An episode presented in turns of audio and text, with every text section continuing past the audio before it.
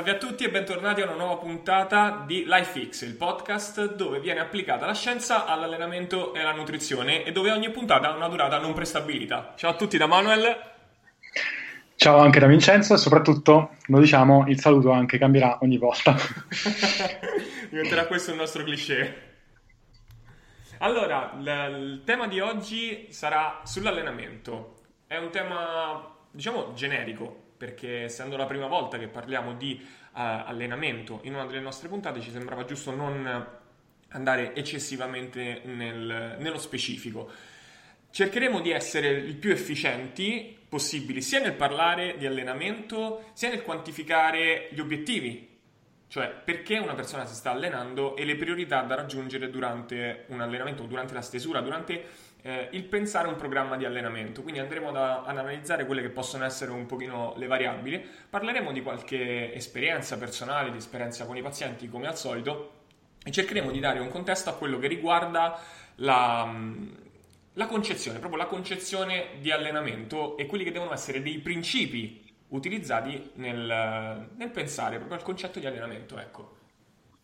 Eh, giustissimo, perché eh, quando si parla di allenamento cioè sappiamo che va fatto l'allenamento fondamentalmente, cioè l'esercizio fisico, però eh, il problema è che eh, molto spesso si dice ok fai esercizio fisico, punto, ma sarebbe bene far capire che eh, cioè, fare allenamento è un conto, eh, fare allenamento e doverlo incastrare in certe tempistiche è un altro conto, quindi lì esce fuori il discorso che eh, nel tempo a disposizione che ho per fare allenamento, che è sia tempo a disposizione pratico, cioè di vita, io ho 50 minuti tra una cosa e l'altra per fare allenamento, in pausa pranzo per fare allenamento, ma è anche, eh, poi lo vedremo a livello più tecnico, è anche tempo proprio fisiologico, non posso stare 6 ore mh, a fare sempre lo stesso tipo di, di, stimolo allenante, quindi devo fare in modo che in quel tempo che eh, io come persona riesco a starci e eh, il mio corpo come appunto sistema riesce a starci, riesce a darmi eh, forza ed energia per continuare a fare allenamento, devo capire qual è la cosa migliore che posso fare per rendere il mio allenamento più efficace. Il concetto di efficacia è tornato tantissime volte in questo podcast, soprattutto nelle prime puntate. Noi diciamo che in generale tra dieta e allenamento e comunque anche possiamo dire stile di vita, no? abbiamo una tendenza al, mm-hmm. All'iperefficacia. È un, è un, po', un difetto che ci siamo portati dietro, ma anche un pregio per alcune, alcune, alcuni compiti che ci troviamo ad affrontare. L'idea proprio della, della semplificazione e dello snellimento. E proprio per questo c'è una differenza, secondo me, molto importante da puntualizzare, cioè il concetto di cos'è importante e cos'è prioritario in questo momento, ecco, facciamo un gioco come se fossimo interattivi, come se fossero le, una di, quelle, di, quegli incontri in cui siamo eh, vis-à-vis, cioè tutti, tutti mm-hmm. insieme in una stanza. Chiedo a, alle persone, a chi ci sta ascoltando, di. Io rimango zitto qualche secondo. Immaginate voi qual è la risposta, cioè qual è la differenza principale tra cosa è importante e cosa è prioritario. Dovendocelo immaginare, qual è la, la differenza? Credo che il fattore che possa essere utile per darci una risposta è aggiungere una sorta di terzo addendo, ossia il tempo. Nel momento in cui una persona si trova a avere una vita che può essere non perfettamente lineare, come tante volte accade tra orari di lavoro, spostamenti, mh, mm, impegni familiari, impegni di qualsiasi genere, dobbiamo definire delle priorità prima ancora di tutto ciò che, che verrà dopo, dobbiamo definire delle priorità. Se la mia priorità è ottenere un risultato estetico, allora dovrò strutturare la mia vita in un certo modo. Non sicuramente tutta, almeno per la maggior parte delle persone, non sicuramente stravolgere l'intera vita sulla base dell'allenamento, ma comunque dargli un, un imprinting, ecco, diciamo così, un'impronta. Se il mio obiettivo sarà devo fare un programma di allenamento perché ho avuto il medico mi ha detto che ho dei problemi al cuore o dei problemi in generale di salute, mettiamola proprio nel, più, nel modo più generale possibile, allora tendenzialmente avrò un altro tipo di imprinting e così via. Quindi a seconda delle priorità che ho, devo strutturare, almeno mentalmente devo strutturare la mia settimana o mi, ovviamente mi viene, mi, mi viene, fornito un aiuto dai professionisti a cui mi, mi rivolgo per questo, per questo scopo. Però mentalmente devo avere una sorta di setting per essere poi pronto a sostenere quello che sarà necessario.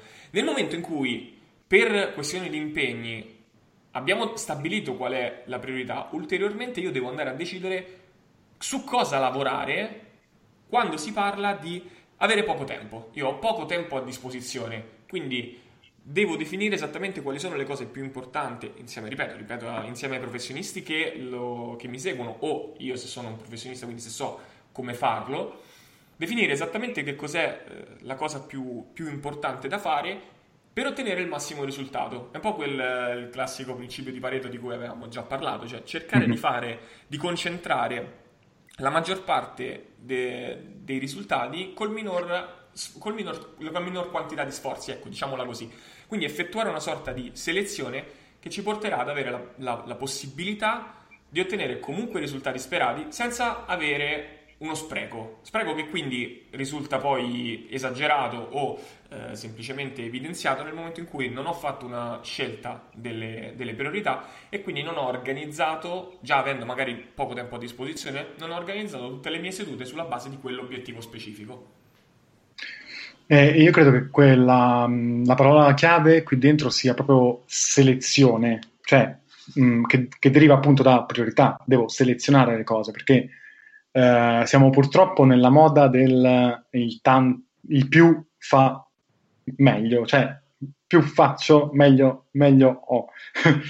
e, ehm, e, quindi eh, dobbiamo avere qualcuno, una guida, un professionista, qualcosa che ci possa dire cos'è meglio per noi, quindi selezione, perché effettivamente eh, ci troviamo appunto in un mondo in cui non abbiamo quella, non riusciamo ad avere quella chiarezza mentale se non abbiamo qualche riferimento, guida, professionista, eccetera, a dirci sì, ok, ci sono mille, mila varianti, milioni di cose da poter fare in allenamento, ma tu devi fare soltanto quelle. Perché molto spesso capita, e qui scendiamo un po' più, ci, cominciamo a calarci un po' nell'argomento, eh, poi un po' clou anche di, di oggi, come, eh, oggi come tempo storico, ma oggi come puntata di LifeX, eh, molto spesso vediamo che eh, ci sono persone eh, che sprecano il, il, il, tempo che poi è, è, anche poco tempo che hanno magari per fare l'allenamento su cose che non dovrebbero fare. Non che non dovrebbero fare in generale, ma, per, ma che è meglio f- eh, dedicare ad altro. Cioè non hanno prioritizzato bene il loro, eh, il loro impegno allenante. Ad esempio, e qui entriamo ancora un po' più nel vivo di, di questa puntata, eh, c'è questo, diciamo, questo, punto interrogativo molto grosso sulla donna e il modo in cui eh, debba trattare il suo corpo per ottenere dei risultati a livello di fitness, benessere, ma anche poi quando si va un po' più su sulla performance o comunque un livello di forma fisica eh, superiore, eh, abbiamo questo grande punto interrogativo su cosa deve fare. E eh, molto spesso vediamo eh, tanti errori di donne e ragazze che nel voler ottenere un certo risultato si mettono e si mettono sul tipico tapirulan a correre per 60 minuti, la cicletta a correre per un'ora e mezza. E, ehm, e questo ovviamente è una cosa che dobbiamo, dobbiamo risolvere.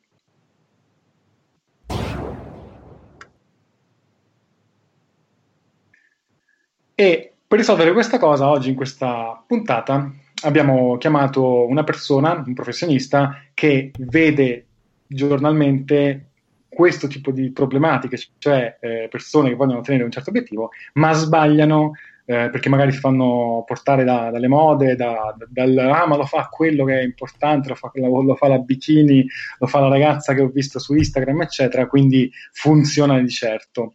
Abbiamo con noi eh, Luca Usai, che si occupa di eh, allenamento e um, ci parlerà oggi proprio di questo argomento. Buongiorno Luca, ben, ben trovato e grazie di essere qui. Ciao Luca. Ti... Ciao a tutti ragazzi, grazie a voi per avermi chiamato. Figurati, è un gran piacere.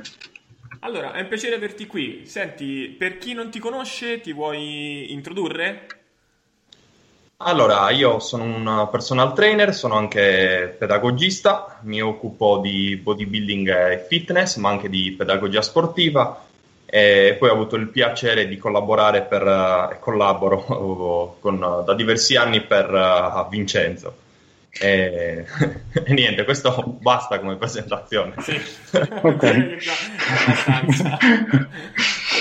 Ti, ti, rompo io il ghiaccio e ti chiedo un, un, un argomento di introduzione, perché Vincenzo ha lanciato questa, questa patata bollente del cardio eh, diciamo come, come, piaga endemica la vorrei definire. esatto. Mi piacerebbe chiederti qual è una classificazione, come si, possa, come si possano classificare mani- in, una sem- in, una semplice maniera, insomma, le tipologie di allenamenti, cardio, non cardio, anaerobico, come quindi non, non, solo parlare del concetto di allenamento, cioè più mi alleno meglio è qualsiasi cosa io faccia, ma che ne esistono diversi tipi. Quindi ti chiedo appunto quali sono i tipi di allenamento che comunemente si possono riconoscere. Allora, se parliamo di cardio, sicuramente ehm, la visione comune porta a pensare alla, alla classica corsa dal parco, quindi la, eh, la, una corsa al, alla stessa eh, intensità. Uh, però in realtà il concetto di cardio, che non è, è altro che l'abbreviativo di cardio fitness, prende due macro categorie di allenamenti, uh, di, chiamiamoli dinamici, uh, che sono il cardio LIS, il cardio classico, quindi lo steady state training, che appunto, come dicevo prima, è un'attività che viene svolta a una percentuale eh, costante, quindi una percentuale che si aggira tra il 60 e l'80% della frequenza cardiaca massima. E, e, poi ci sono tutti quei lavori intervallati, eh, quindi de, abbreviati con HIT, interval training. Eh, forse i più famosi sono i lavori in HIT, HIIT, che è l'acronimo di High Intensity Interval Training, o ancora di più il, il Tabata, che è andato di moda tantissimo nel, negli ultimi anni. E questo tipo di approccio invece eh, comporta due, chiamiamole stazioni di lavoro, cioè una a intensità eh, più bassa, quindi diciamo intorno al 50-60%, e invece un altro momento eh, dell'allenamento del lavoro che, eh, in cui staremo tra l'80 e il 100% della frequenza cardiaca massima. Quindi eh, um, diciamo una parte dell'allenamento viene svolto al massimo uh, dell'intensità uh, che riusciamo. Per chi uh, di noi viene dalla, di, dagli allenamenti di, di, gruppo, da sport di, di, gruppo come magari il calcio o il basket, di questo tipo di attività fanno parte ad esempio le, le ripetute. Eh, questi, questo, questa macro categoria di cardio ovviamente si contrappone al, all'allenamento con i pesi che è il, l'allenamento anaerobico per, per, eccellenza, diciamo così.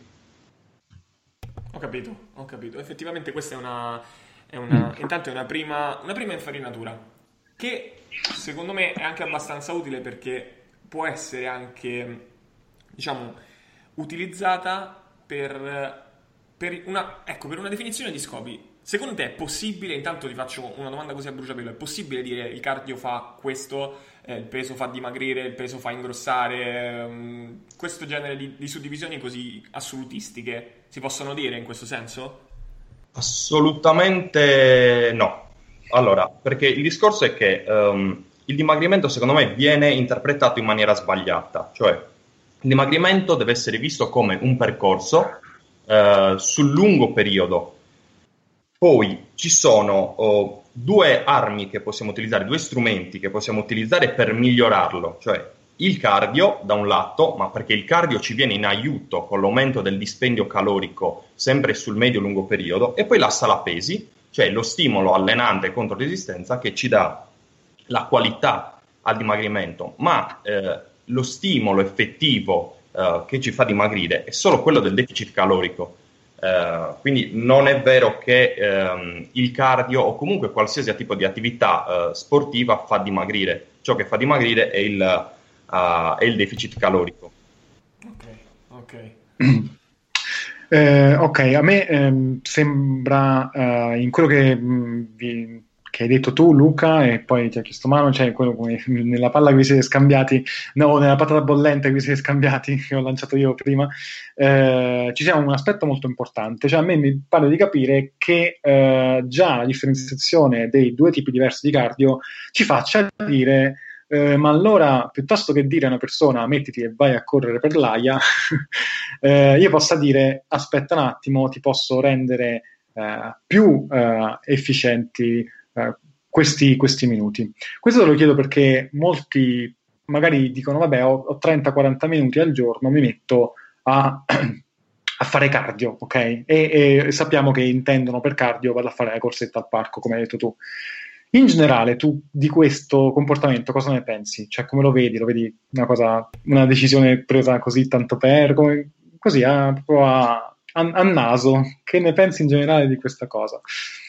Allora, ehm, do un'infarinatura prima sull'allenamento, sul cardio classico, chiamiamolo così, e sui lavori intervallati, per capire un attimino di, di cosa stiamo parlando. Eh, partiamo da un presupposto.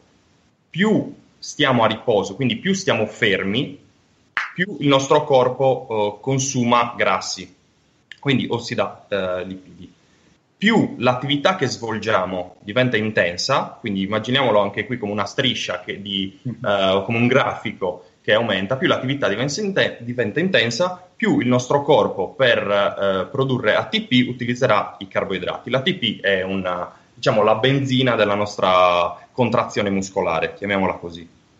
Quindi questi uh, due tipi di approcci sono differenti per, sia come metodologia ma anche per uh, le risposte, gli adattamenti uh, che il nostro uh, corpo crea.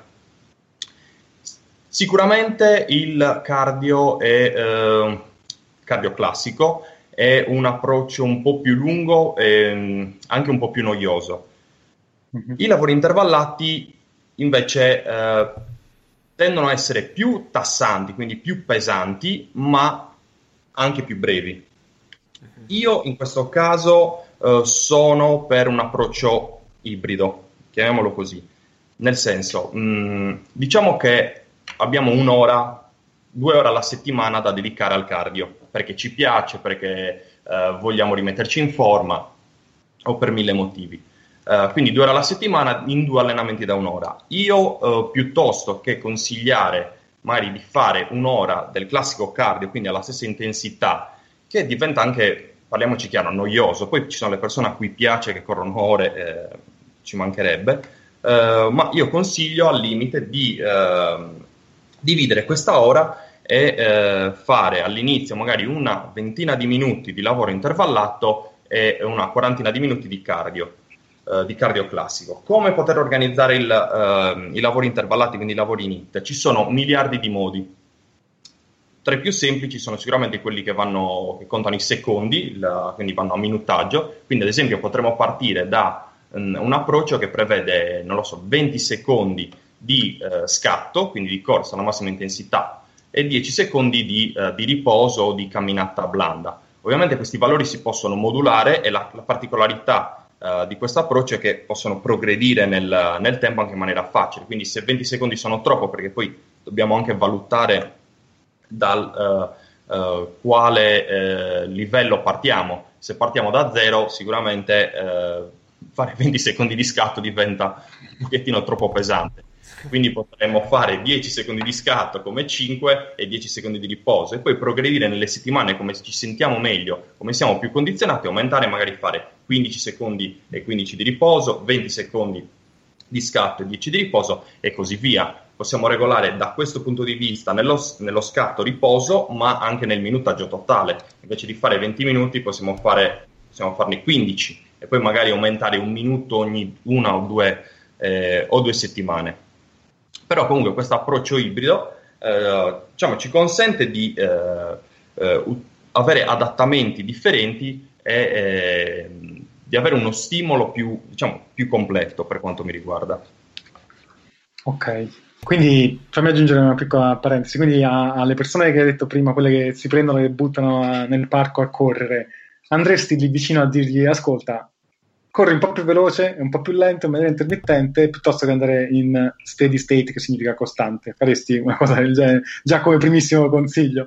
Allora, uh, eh, sì, diciamo di sì, più che altro perché mh, mm, sicuramente sono abbastanza sicuro che quelle persone lo fanno per la credenza comune del, uh, che diciamo che lo steady state training uh, bruci grassi, che è vero, ma è vero fino a un certo punto, cioè questa attività consuma, um, eh, consuma, grassi, ma non consuma solo grassi.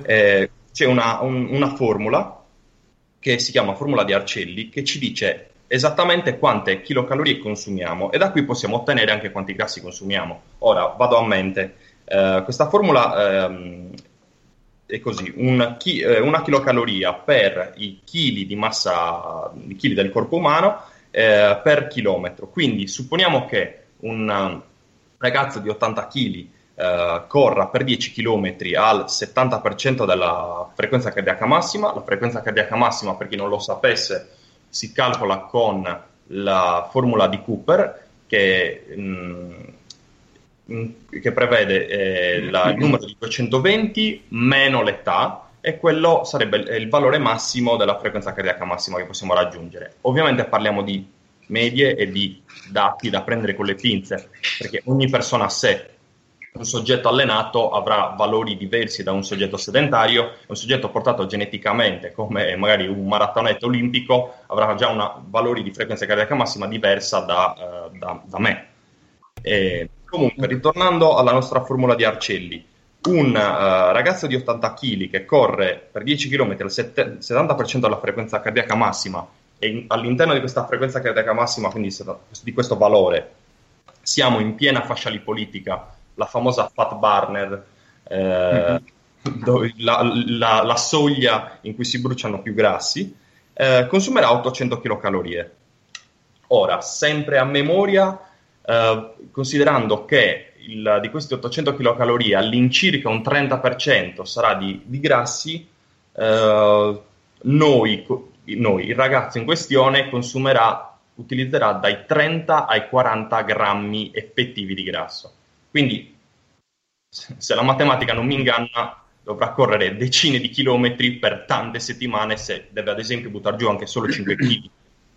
Quindi eh, diventa un uh, approccio anche, uh, diciamo, stressante, poco sostenibile sul, sul, lungo periodo, soprattutto se siamo anche in deficit calorico e dobbiamo puntare a preservare maggiormente la, la massa magra. Per questo dico, la, il mio approccio prevede magari una, un, mix uh, dei due che coinvolga sia un'attività a frequenza costante sia a, a, lavori intervallati. Il mio consiglio è di fare prima quelli, um, i lavori NIT, quindi i lavori intervallati, perché sono comunque molto più, più pesanti, e mentre il cardio uh, risulta un po' più leggero e può essere utilizzato anche come, uh, come defaticante.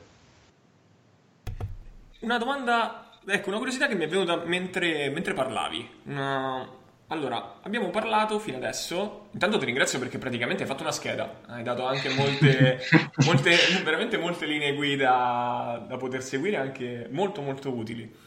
Una curiosità è, abbiamo parlato di corsa fino solo esclusivamente come nell'ambito, nel contesto del, del dimagrimento, no?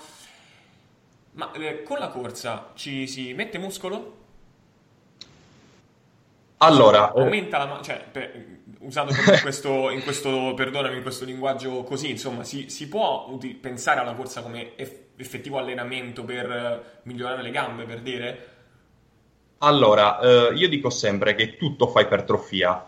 Mm-hmm. Eh, mm-hmm. Tutto fa ipertrofia sul breve periodo. Sul lungo eh, ci devono essere delle progressioni dovute a un carico, un insieme di fattori per, uh, che portano ipertrofia uh, quindi un tempo sotto tensione, ci deve essere uno stress metabolico, ci deve essere uno stress uh, meccanico. La corsa uh, potrebbe, allora, anche qui forse è meglio differenziare. Il classico cardio può magari all'inizio per una persona sedentaria dare un buon feedback, un buon riscontro sul tono muscolare degli arti inferiori, perché prima si era fermi, cioè da 0 a 1 è comunque un miglioramento, ma da 0 a 7 c'è, c'è, c'è differenza. Uh, I lavori intervallati possono sicuramente dare uno stimolo in più, qualcosa in più, soprattutto se magari li svolgiamo in, uh, so, questi scatti in, in salita, quindi uh, progredire con la pendenza, questo è, è comunque un, un, aumento del, della difficoltà, quindi c'è una, un percorso, c'è un'evoluzione e possono dare del, dei miglioramenti, ma da qui a paragonarli, diciamo, o a pensare che siano anche solo vicini alla sala pesi, eh, dico assolutamente, assolutamente no. Eh, il cardio in generale va fatto per restare in forma, quindi per magari tenersi in mhm. salute, se si è soprattutto soggetti sedentari, eh, che non, non, vi piace la palestra, ok, non è un problema, l'importante è che comunque vi muoviate, che facciate attività fisica, quindi se volete correre, eh, correte, oppure se volete utilizzarlo come eh, surplus, chiamiamolo così, al dimagrimento, qual- un aiuto in più. Eh, il discorso cardio e pesi, ehm, personalmente, se vo- volete sapere il mio approccio, io ehm, il cardio lo utilizzo eh, associato ai pesi solo in due, eh, non solo, principalmente in due casi. Il primo è eh, in un contesto magari di quando vedo che il ragazzo è, o la ragazza è in una ipercalorica eh, molto spinta, quindi ha le calorie molto alte, e eh, inserire del cardio mi eh, aiuta a tenere sotto controllo la, eh, la massa grassa. Questo inoltre migliora anche una, una sensibilità insulinica, quindi eh, visto il ruolo dell'insulina sappiamo che ehm, può migliorare la recettorialità, quindi eh, migliora anche il partizionamento calorico. Tutti questi terminoni cosa vogliono dire? Vogliono dire che riusciremo a veicolare i nutrienti che poi eh, assimileremo più verso il miocita, quindi più verso il muscolo rispetto all'adipocita, quindi al grasso, cioè riusciamo a, uh, a, spingere, a veicolare quello che mangiamo, i nutrienti verso oh, il muscolo e quindi verso la crescita muscolare. E, ehm, l'altro contesto in cui lo, lo utilizzo e eh, al contrario quando invece c'è un deficit calorico.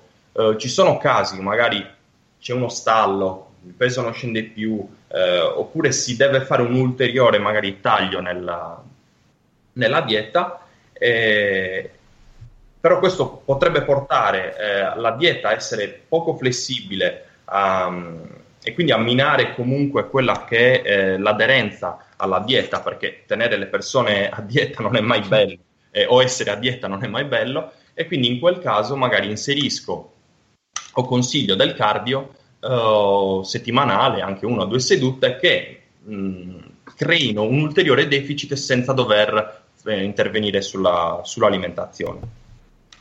Mm, quindi è una, un discorso di, di induzione.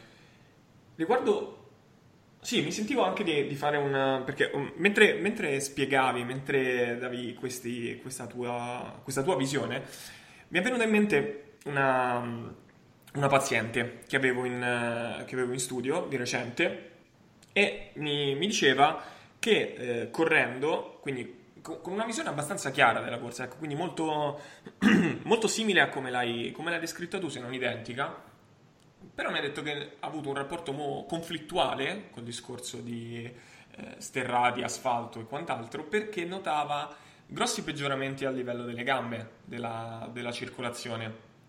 Ecco, su questo ti vorrei chiedere qual è la tua esperienza in merito, visto che abbiamo diciamo, fatto una panoramica anche metabolica, anzi approfondita, con, con, anche degli esempi che, che, tu hai dato. Riguardo la, la, la problematica con la circolazione per le donne, qual è la tua opinione, la tua esperienza, se, se ci sono delle controindicazioni che, che, vorresti, che, vorresti, fornire, insomma? Allora, io um, prediligo degli approcci ibridi proprio per questo motivo, uh, perché non amo uh, mettere le persone, come diceva prima Vincenzo, su un tapirulan per ore e soprattutto le ragazze.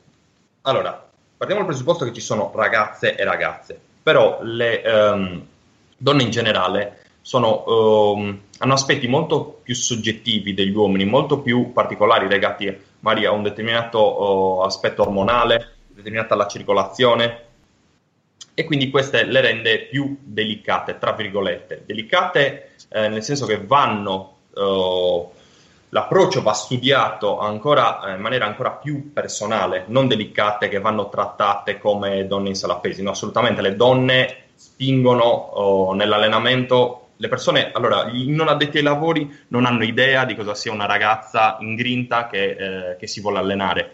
Eh, personalmente preferisco, mi piace di più allenare una, una ragazza che entra nella mentalità da, da sala piuttosto che un ragazzo, perché hanno una soglia del dolore più alta dell'uomo, reggono volumi allucinanti ed è proprio un piacere vederle, eh, vederle allenare dopo questo come, piccolo... Perdonami se ti interrompo, ma da come avevi fatto questa introduzione, cioè, eri sembrato molto, eh, molto dittatoriale. Pensavo la frase finisse con eh, è un piacere vederle soffrire. Cioè, ti stavi proprio...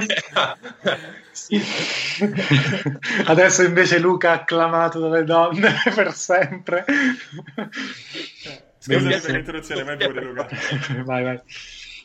Eh, no, dicevo che... Um quindi comunque ci sono determinati eh, tipi di ragazze che, eh, come, allora, prendiamola anche qui, andiamo in macro categorie perché poi dovremmo sviscerare eh, persona per persona, neanche categoria per categoria. Prendiamo una ragazza magari ginoide, la classica ragazza magari un po' in sovrappeso, con uh, cellulite, con ritenzione, quindi accumulo adiposo in, uh, in fianchi e cosce, è una ragazza che solitamente è infiammata, quindi ha problemi al micro, macro circolo e così via. Io una ragazza di questo tipo non me la sentirei di consigliarle di fare un'attività eh, di eh, cardio classica di un'ora, due ore, di stare comunque molto tempo su un tapirulano a correre, perché comunque è, questo, queste sono attività che eh, in acuto producono eh, alti livelli di metaboliti e quindi tendono sempre in acuto a infiammare. Eh, ovviamente non sto dicendo che una ragazza adesso se va a correre per un'ora gli viene la, le viene la cellulite, no. la cellulite è una patologia multifattoriale che, eh, mm, che, potremmo fare un podcast anche solo la, de, parlando di cellulite per quanto c'è Uh, però per questioni psicologiche, perché comunque eh, le donne tendono ad annoiarsi molto a fare la stessa cosa eh, per lunghi periodi ed è per questo motivo che in sala pesi le ragazze si annoiano perché trovano l'allenatore di turno che le mette sull'adductor machine, ferme lì 10 minuti, apre e chiudi, tutti si romperebbero le scatole, ancora di più una ragazza. Quindi anche quel tipo di corsi io magari mh, mm, preferirei far fare un mix, un misto tra i due in modo che eh, anche con i lavori intervallati eh, sia, eh, ci sia una un lavoro meno lattacido, ci sia un po' più di recupero e soprattutto ci sia anche un po' di fantasia, nel, uh, diversità nel, nell'approccio allenante, l'approccio sia appunto flessibile. Poi soprattutto um, i lavori intervallati ti consentono di avere anche progressi da subito, ma poi misurabili, perché se tu fai una, una, cor- una corsa così uh, a intensità um, continua, costante, come lo misuri? Facendo più chilometri? Sì, aumentando l'intensità, ma è difficile misurarla. Poi facendo più chilometri non è che alla fine diventi un maratonetta e fai 6 ore di corsa al giorno, mentre con i lavori intervallati si riesce ad ottenere un, uh, un risultato calcolabile da subito, perché come dicevo prima, 20 secondi di uh, scatto, 10 secondi di, di riposo, la volta dopo due settimane aumenti a 25 e vedi che comunque reggi. Sono soddisfazioni che ti spingono, ti danno quel boost in più a uh, continuare l'attività. Ok. Ehm, che molto, mm, mi è piaciuta molto la, la, dire, la sottigliezza, il, il sottolineare il, il, fatto del, dell'annoiarsi, cioè mh, mm, è molto forte secondo me l'aver detto che le donne non si annoiano in sala pesi perché, perché sono loro che non gli va di fare la sala pesi, ma perché guarda un po', arriva la donna in palestra e gli danno una gli viene data solitamente la tipica scheda che è magari diversa da quella che, che viene data a, a, appunto al ragazzo e quindi è, è, anche più noiosa. E quindi questa cosa secondo me è molto, molto importante da tenere, da tenere molto in considerazione sia per uh, la, l'utente che comunque si trova di fronte, l'utente donna che si trova di fronte un, la scheda adduttori, apri, apri, chiudi, apri, chiudi, apri, chiudi per uh, mezz'ora, sia al, al, al, tecnico se ci sta ascoltando da, eh, per evitare questo tipo di errori. Cioè, perché magari non, eh, a me verrebbe da dire, direi chiesto se ti piace, se gli piace l'allenamento con i pesi, un tipo di allenamento con i pesi ben fatto. E, ehm, su questo mh, volevo mh, poi spostare un attimo il discorso sulla questione che abbiamo toccato un po' prima, poi eh, abbiamo un po' lasciato lì in stand-by, della, proprio della priorità, dell'efficienza del, del lavoro. Quindi abbiamo capito che, eh, abbiamo detto, il cardio, che tipologie ci sono, abbiamo detto che c'è un modo migliore per farlo. e a me viene da chiederti, eh, Luca, possiamo... Mh, mm, cioè, se io ho poco tempo, immaginati una donna eh, che fa la manager in una grande azienda, mh, mm, quindi lavoro molto tassante dove si deve starci dietro per tanto tempo, ha la tipica pausa pranzo in cui un po' la dedica appunto per, per mangiare qualcosina, e l'altra dice io è solo questa la mia fascia in cui posso allenarmi di 40-45 minuti, eh, devo fare qualcosa che mi possa essere proficuo. In vabbè, diciamo che hai di fronte proprio questa, questa donna, cosa, cosa, ne andresti a dare come prime indicazioni? Perché magari lei ha in testa, ok, mi metto sul tapirulan e corro, perché, perché mi, mi, mi, toglie anche lo stress di dosso. Però tu cosa le diresti per dire, per uh, farle capire, ah, aspetta un attimo che c'è qualcosa di più efficiente da farti fare? Cosa, vai, ti lascio la, la palla. Allora, bisogna, qui bisogna capire un attimino che attrezzatura si ha a disposizione.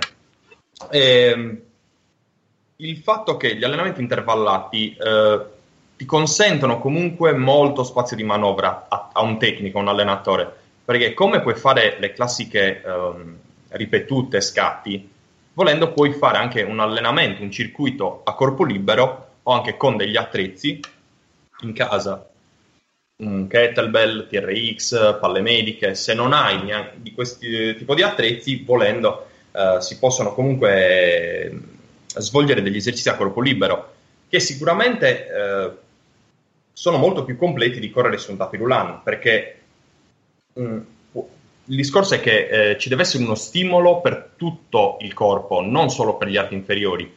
E questo tipo di approccio HIT ti consente di lavorare anche su tutto il corpo, quindi non solo sulla corsa, perché questo è un approccio generale, eh, così andando anche a tonificare eh, pure la parte superiore del corpo, perché le donne si fissano sempre su glutei e fianchi e coscia, ma vi assicuro che si fissano sempre anche sui tricipiti e comunque gli fa piacere quando ottengono i primi risultati ehm, e quando oh, vedono il primo muscolo uh, segnato allo specchio. È, è, tutto un discorso di motivazione, è tutto un discorso di cucire l'allenamento sulla persona. Nella mia esperienza, tutte le ragazze che ho avuto il piacere eh, di collaborare e quindi di allenare si sono tutte o erano già appassionate da prima, quindi sono venute da me per quello, oppure quelle che ho seguito più, seguito più dal vivo, poi dopo si sono appassionate e non hanno più lasciato la sala pesi. Uh, questo significa che non è che la donna odia la sala pesi, o comunque il, o, odia um, un determinato tipo la, di allenamento. Mm, la donna, come tutti, odia la noia, odia fare sempre le stesse cose. Quindi eh, per questo dico che si può, in 45-60 minuti si può comunque studiare un, una, eh, un approccio di allenamento che progredisca anche col tempo, anche abbastanza economico, ma molto dispendioso a livello di, di, di energie e di, di intensità. E su questo concetto io farei partire un americanissimo Can I get an alleluia? Cioè riuscire a dire che si può, che si può ottenere un allenamento anche in uh, condizioni più di restrizione demolisce automaticamente tante scuse che poi ci, ci autoponiamo no? quando abbiamo eh, timore o di, di, non riuscire a ottenere dei risultati e quindi mettiamo in atto delle, dei meccanismi di, di autosabotaggio mentale che secondo me il discorso del, eh, della parte mentale non, la, non, l'abbiamo toccato, ma uh, secondo me un, un approccio andrebbe, andrebbe, sottolineato al concetto proprio di, di stress.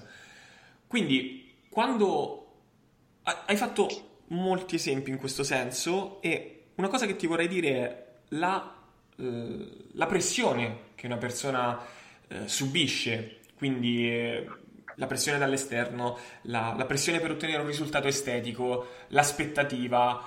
Secondo te in questo, in, questo mondo, nel mondo dell'allenamento, e non parliamo necessariamente del fitness, eh, ma in questo senso proprio del, del discorso della, dell'allenamento, una donna subisce più stress rispetto a un uomo e se sì, questo stress mentale unito poi al concetto di allenamento, quindi riuscire ad allenarsi nel modo in cui hai, hai elencato tu, quindi anche con delle tempistiche limitate, può portare a una sorta di allora, è, è, un termine esageratissimo, quindi più che ti, ti dico overtraining e mi, auto, mi autoblasto da solo per aver detto overtraining. Uh, ma più che altro, ecco, possiamo un misto overtraining burnout, cioè un esaurimento. Abbiamo parlato con, uh, con una collega, con, con Miriam, parlammo del, dell'esaurimento surrenale, quindi con la pressione esterna emotiva, in più con uh, un regime di allenamento di questo tipo, è possibile parlare di arrivare a un esaurimento, a un, a un burnout? E se sì, scusami, mia, faccio un'ulteriore precisazione, è più facile per la donna secondo te rispetto all'uomo? Allora, eh, la donna socialmente e culturalmente, parliamo di un contesto occidentale ovviamente, è eh, sottoposta a molte più pressioni per quanto riguarda la sua estetica rispetto a un uomo. La cura della, quando pensiamo a una donna pensiamo a bellezza, senso estetico, purezza, eh, e questo comunque la porta socialmente a doversi curare eh, di più. Infatti adesso eh, negli ultimi anni, negli ultimi decenni, sono un po' invertiti ehm, questi modelli, cult- non, non, invertiti, però comunque stanno un po'... Eh, diciamo, non sono così più a compartimenti stagni questi modelli culturali. Infatti, negli ultimi decenni si vedono uomini che, uomini che si curano molto rispetto a magari 50 anni fa. Eh, quindi si sta un po' eh, aprendo questa visione estetica della, della società a, sia all'uomo che alla donna. Eh, però sicuramente eh, la donna è sottoposta a maggiore stress sociale, chiamiamolo così, ehm, rispetto un uomo per doversi sentire bella, per doversi sentire eh, apprezzata.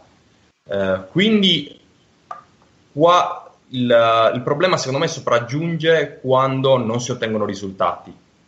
Cioè tu magari fai un'attività che già non ti piace e in più non ottieni risultati.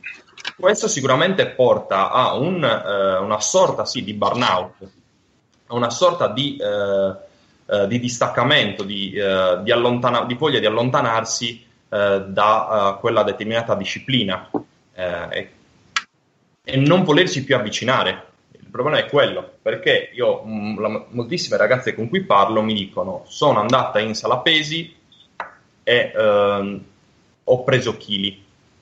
Magari lei non sapeva che aveva preso massa muscolare, ma non aveva perso massa grassa, quindi i chili erano più in quello. Oppure eh, ho, eh, vado a correre ogni giorno, non ho ottenuto risultati, ma ho sempre le gambe gonfie. Eh, lo so, purtroppo eh, gli allenamenti vanno eh, cuciti sulla persona. Evidentemente tu non sei adatta per correre ogni giorno un'ora. E, e quindi si distaccano, questo porta a frustrazione, eh, un insieme di problemi psicofisici, anche stati magari lievi di depressione in base alla, comunque, eh, all'emotività della, della, persona. Quindi assolutamente sì, la donna è più eh, sensibile da questo punto di vista rispetto all'uomo ehm, e può, eh, questi insieme di fattori, queste multifattorialità eh, dei risultati e del, degli aspetti socioculturali può portare a una, una sorta di burnout. Mentre sul concetto stesso di, di, allenamento, ecco, se invece isolassimo la parte mentale e parlassimo solo di allenamento, secondo te è facile, visto poi quello che, che hai detto prima, no? del fatto che la donna tendenzialmente tollera, tendenzialmente sempre in maniera eh, ass- assolutistica per quello che si può dire, tollera più volumi. Da lato allenamento, quanto è facile arrivare a un, a un livello di, di, overreaching o di sovraccarico? Ecco, diciamo semplicemente sovraccarico, isolando ecco, ora la parte mentale. Um, allora, personalmente non ho mai visto, ovviamente io parlo del mio, cioè quindi di uh, sala non ho mai visto nessuno arrivare a overtraining, cioè il vero concetto fisiologico di, uh, di overtraining. Ho visto diversi casi di overreaching, uh, tutti uomini principalmente. Uh, questo è, eh, non ho visto ragazze andare in overreaching, forse proprio per una questione di tolleranza uh, maggiore alle soglie di volume. Il problema è che, eh, come dicevo prima, sia overreaching che overtraining sono oh, concetti multifattoriali che non dipendono solo dal, esclusivamente dall'allenamento, eh, ma eh, ci sono tutta una serie di fattori eh, stressogeni esterni eh, che secondo me influenzano anche di più dell'allenamento in sé. Perché eh, un determinato allenamento può portare a un overreach, chiamiamolo come sì, un, sovra, un sovraccarico eccessivo uh, di, di, problemi in un determinato periodo sì e in un determinato periodo no. Mm, proprio perché è fondamentale vedere la, la, tua situazione a lavoro, la tua situazione familiare, la tua situazione sociale. Eh, quindi eh, sì, è un discorso, un discorso molto, molto ampio. Eh, e che va visto, va analizzato di caso per caso. Eh, per questo motivo che io eh, non sono solito, eh, quando alleno uomini e donne indifferentemente, in, inserire in maniera rigida degli scarichi. Eh, preferisco valutare con dei feedback settimanali eh, con l'atleta per capire com'è il suo status eh, psicofisico e se vedo che la corda sta diciamo, tendendo troppo rischia di rompersi, allora lì inserisco degli scarichi per, ehm, per tutelarla, diciamo, per tutelarli, eh, tutelare la loro salute psicofisica. E da questo punto di vista, qua ci, mi ricollego a quello che dicevo prima, c'è anche la possibilità di avere un allenamento flessibile e fantasioso. Quando oh, faccio questi scarichi, eh, dico sempre all'atleta, eh, solitamente durano una settimana, mh, qua dobbiamo distinguere scarico passivo da scarico attivo, cioè lo scarico mm-hmm. attivo è quando vai in sala pesi o comunque ti alleni, io dico sempre sala pesi perché sono abituato così il mio campo, uh, comunque ti alleni con intensità di carico e volumi più bassi. Lo scarico passivo invece è proprio un fermo totale, che quello si dovrebbe utilizzare in teoria solo uh, in casi di, di overtraining, anche abbastanza uh, forti.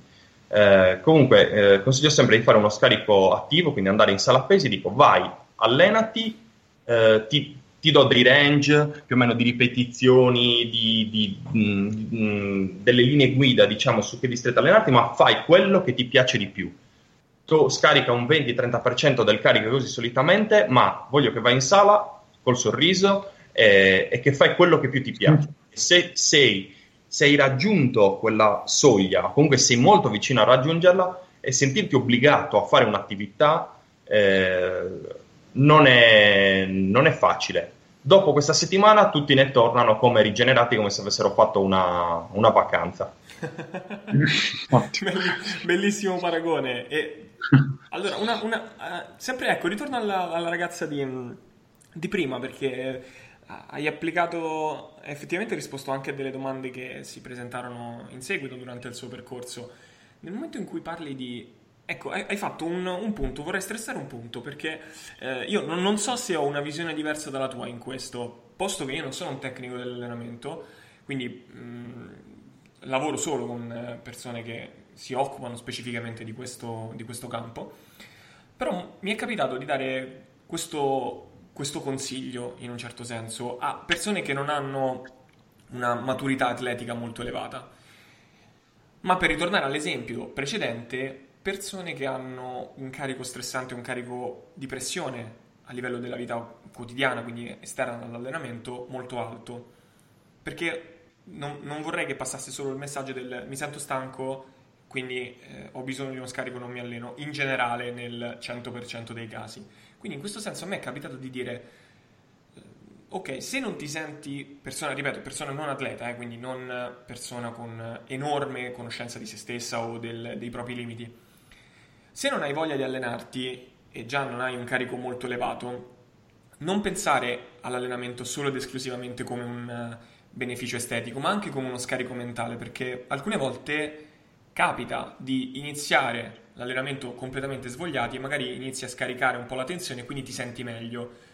Quindi alcune volte a me è capitato proprio di consigliare vai comunque, cioè presentati comunque alla tua seduta d'allenamento, presentarti proprio intesa alla, all'inglese show up, cioè com- comincia, prova. Se proprio vedi che non va, ok, allora non è giornata. Però anche fare poco o diciamo un 3 su 10 è meglio che uno 0 su 10.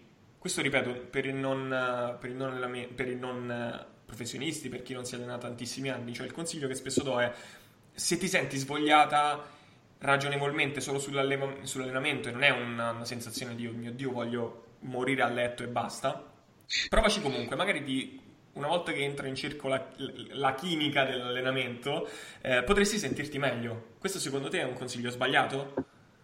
No, assol- no per niente. Uh, anche perché mm, sembra così, ma non è facile riconoscere stati di stress uh, acuti o comunque situazioni di stress acuti o comunque invece croniche.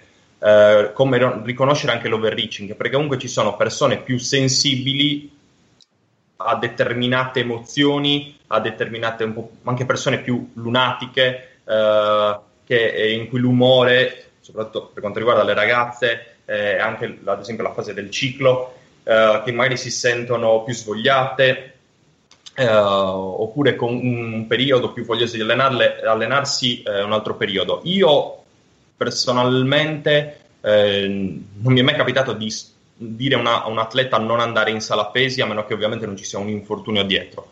Eh, spesso do il tuo stesso consiglio perché? Perché fare, ritorniamo al discorso che fare 3 è comunque meglio di fare 0. E, e, qua mi ricollego anche al discorso di dare il consiglio alla manager che ha due ore alla settimana per allenarsi. Non, saranno, non otterrà i risultati magari della vita, però comunque muoversi fa bene eh, e quindi fare 3 è sempre eh, meglio di fare 0. Eh, quindi andare in sala, andare ad allenarsi, eh, iniziare e vedere un attimino com- cosa succede eh, è, è, un indicatore per me. Perché?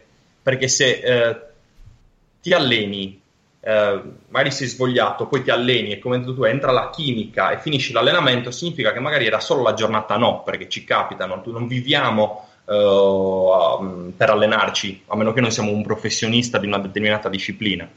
Uh, se invece magari non ci sono stress esterni, quindi mi dici l'università va bene, il lavoro va bene, uh, la mia fidanzata va tutto bene, vuol dire che magari hai perso semplicemente motivazione nel fare quel tipo di allenamento, quindi devo cambiare o piano, devo cambiare proprio approccio uh, eh, allenante, perché quello magari non ti stimola più. È normale, io ho ragazzi che eh, dopo 20 settimane dello stesso piano aumentano i carichi e hanno sempre la stessa motivazione.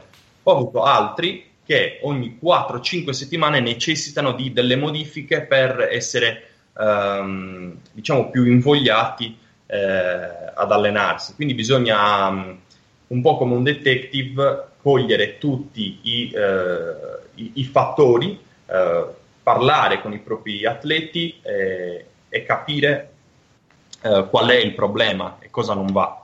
Se è veramente un stress, se è veramente magari un overreaching, un burnout dovuto a motivi eh, esogeni o, oppure magari solo la settimana no, la giornata no. Parlavo giusto l'altro giorno con un ragazzo, un, con un mio atleta che mi ha detto Luca non mi sono nel feedback settimana mi ha detto non mi sono allenato la, la scorsa settimana eh, questi giorni non avevo la motivazione. Ho ripreso questi giorni e mi sentivo Dio.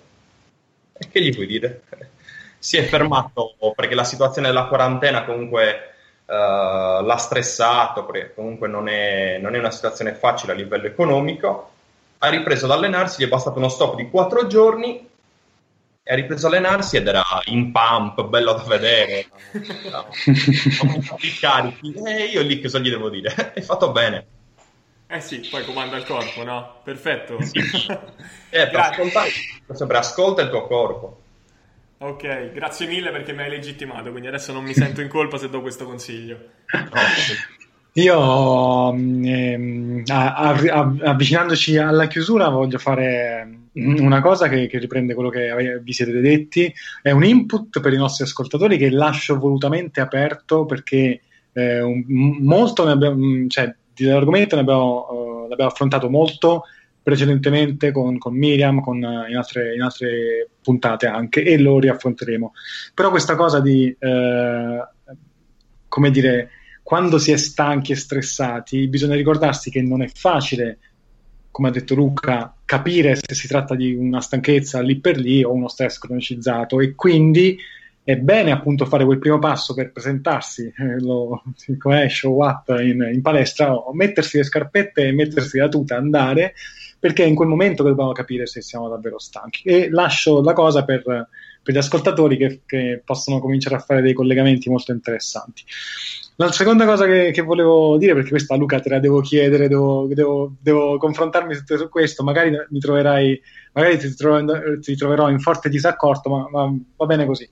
È la tipica la foto che, che tutti noi, lo, lo, dico, l'abbiamo usata tutti un po' per far capire alle persone le differenze tra eh, ad eh, appunto gli sprint, l'HIT, quello che hai detto tu prima, l'interval training, eccetera, eccetera, quindi l'alta intensità e la bassa intensità. Abbiamo sempre spiattellato davanti alle persone con la tipica foto il maratoneta versus lo sprinter, che il, lo maratoneta è magrissimo, eh, molto cioè, è maciato praticamente, lo sprinter invece è tutto grosso, bello, definito e muscoloso. Però adesso mi, mi, mi sembra che, che, siano maturi i tempi da, da, poter dire, da poter scoprire anche un po' di altarini, almeno da quello che, che vedo io. Secondo me bisogna dire attenzione ragazzi che comunque quelli, que, a quei livelli lo sprinter non ha quella, quell'apparato muscolare perché fa solo i 100 metri in allenamento, fa anche tutti i suoi pesi, fa le sue alzate, le sue, ha il suo bel bagaglio di forza. E quindi volevo chiederti appunto se, se, se sei d'accordo su questa cosa, anche per far aprire un po' gli occhi alle persone su, su quello che vedono anche in giro, le foto e, e le cose che girano, oppure se hai qualche altra considerazione da fare. Partiamo da un presupposto. Il eh, 95-99, queste sono mie stime, degli mhm. sport professionistici utilizzano i pesi. Quelli che non utilizzano i pesi è eh, per il semplice fatto che questi possono oh, compromettere la funzionalità del fisico in, in, eh, rispetto oh, a quella disciplina. Un maratonetta deve essere leggero, deve essere performante e non necessita di avere um, un'estrema uh, muscolarità Uh, quindi non è nel suo intento andare a ricercare ipertrofia, anzi il suo fisico purtroppo mm. uh, va incontro al catabolismo muscolare, si autodigerisce perché comunque sono atleti che uh, fanno decine, centinaia di chilometri alla, alla settimana e quindi questa è è una disciplina che mette a dura prova il fisico. Il centometrista che allena i 100 metri, 200 metri, 300 metri, 400 metri, quello che è, fa tanta sala pesi, ma tanta sala pesi perché? Perché deve essere potente, deve essere esplosivo. Quando, di, quando pensi allo sprint, pensi a una cosa veloce, deve essere scattante. Quindi nel suo caso i muscoli, la, la massa muscolare messa è una massa um, performante uh, che ha uh, il fine uh, di, ehm, di renderlo efficiente ed efficace. Ok. Eh, no, chiarissimo, ok, mi hai, hai chiarito la cosa. I pesi sono il lago della bilancia che spostano dal bel fisico al, eh, diciamo al fisico un po' troppo. Anche questo va incorniciato anche questo va incorniciato esatto. Grazie mille per questa cosa. Ti volevo poi giusto fare mh, mm, mettere un'altra nota. Prima hai citato la collaborazione con me con, con il, la realtà Outside eh, e volevo magari far sapere agli ascoltatori dove possono trovarti a livello di uh, tuoi contenuti, allenamento, perché personalmente a me piace tanto il, il modo in cui approccia la materia, che è molto, per quanto tu riesca ad andare molto in, a, a, livelli elevatissimi, avanzati e tecnici, poi hai un, un approccio molto pragmatico che, che tutti riescano, riescono a capire. Dove ti si può trovare facilmente? Allora, mi potete trovare su Facebook, c'è la mia, la, la mia pagina Facebook, Luca Usai Bodybuilding Coach, ho anche un sito dove ho riportato tutti i miei articoli, post, guide che ho scritto negli anni, il sito è sempre lucausaibodybuildingcoach.com, ma anche su, su Instagram dove metto aggiornamenti un po' Uh, un po' più frequenti con qualche diciamo, perla personale eh, inerenti allenamento e, e, e, qualche concetto base di, di, di nutrizione sportiva prendendo ispirazione da voi. Ok, grazie mille. Beh, direi che possiamo andare, possiamo andare in chiusura. Che dici? Direi che abbiamo detto tante, tante, tante cose. Luca è stato, sei stato preziosissimo davvero. Cioè, hai aperto anche, cioè, hai aperto la mente anche a noi che ti conoscevamo, però ovviamente risentirti è sempre un piacere. Grazie, Quindi grazie, Luca. grazie. Grazie a voi per avermi chiamato, mi ha fatto molto piacere. Eh, forse ti richiameremo anche per, perché hai lanciato la, l'ipotesi della puntata sulla cellulite, quindi ti sei autocondannato. Va bene, grazie ancora Luca, grazie a tutti per l'ascolto e ci vediamo alla prossima puntata, anzi ci sentiamo alla prossima puntata. Ciao a tutti. Ciao a tutti, grazie. Ciao ciao.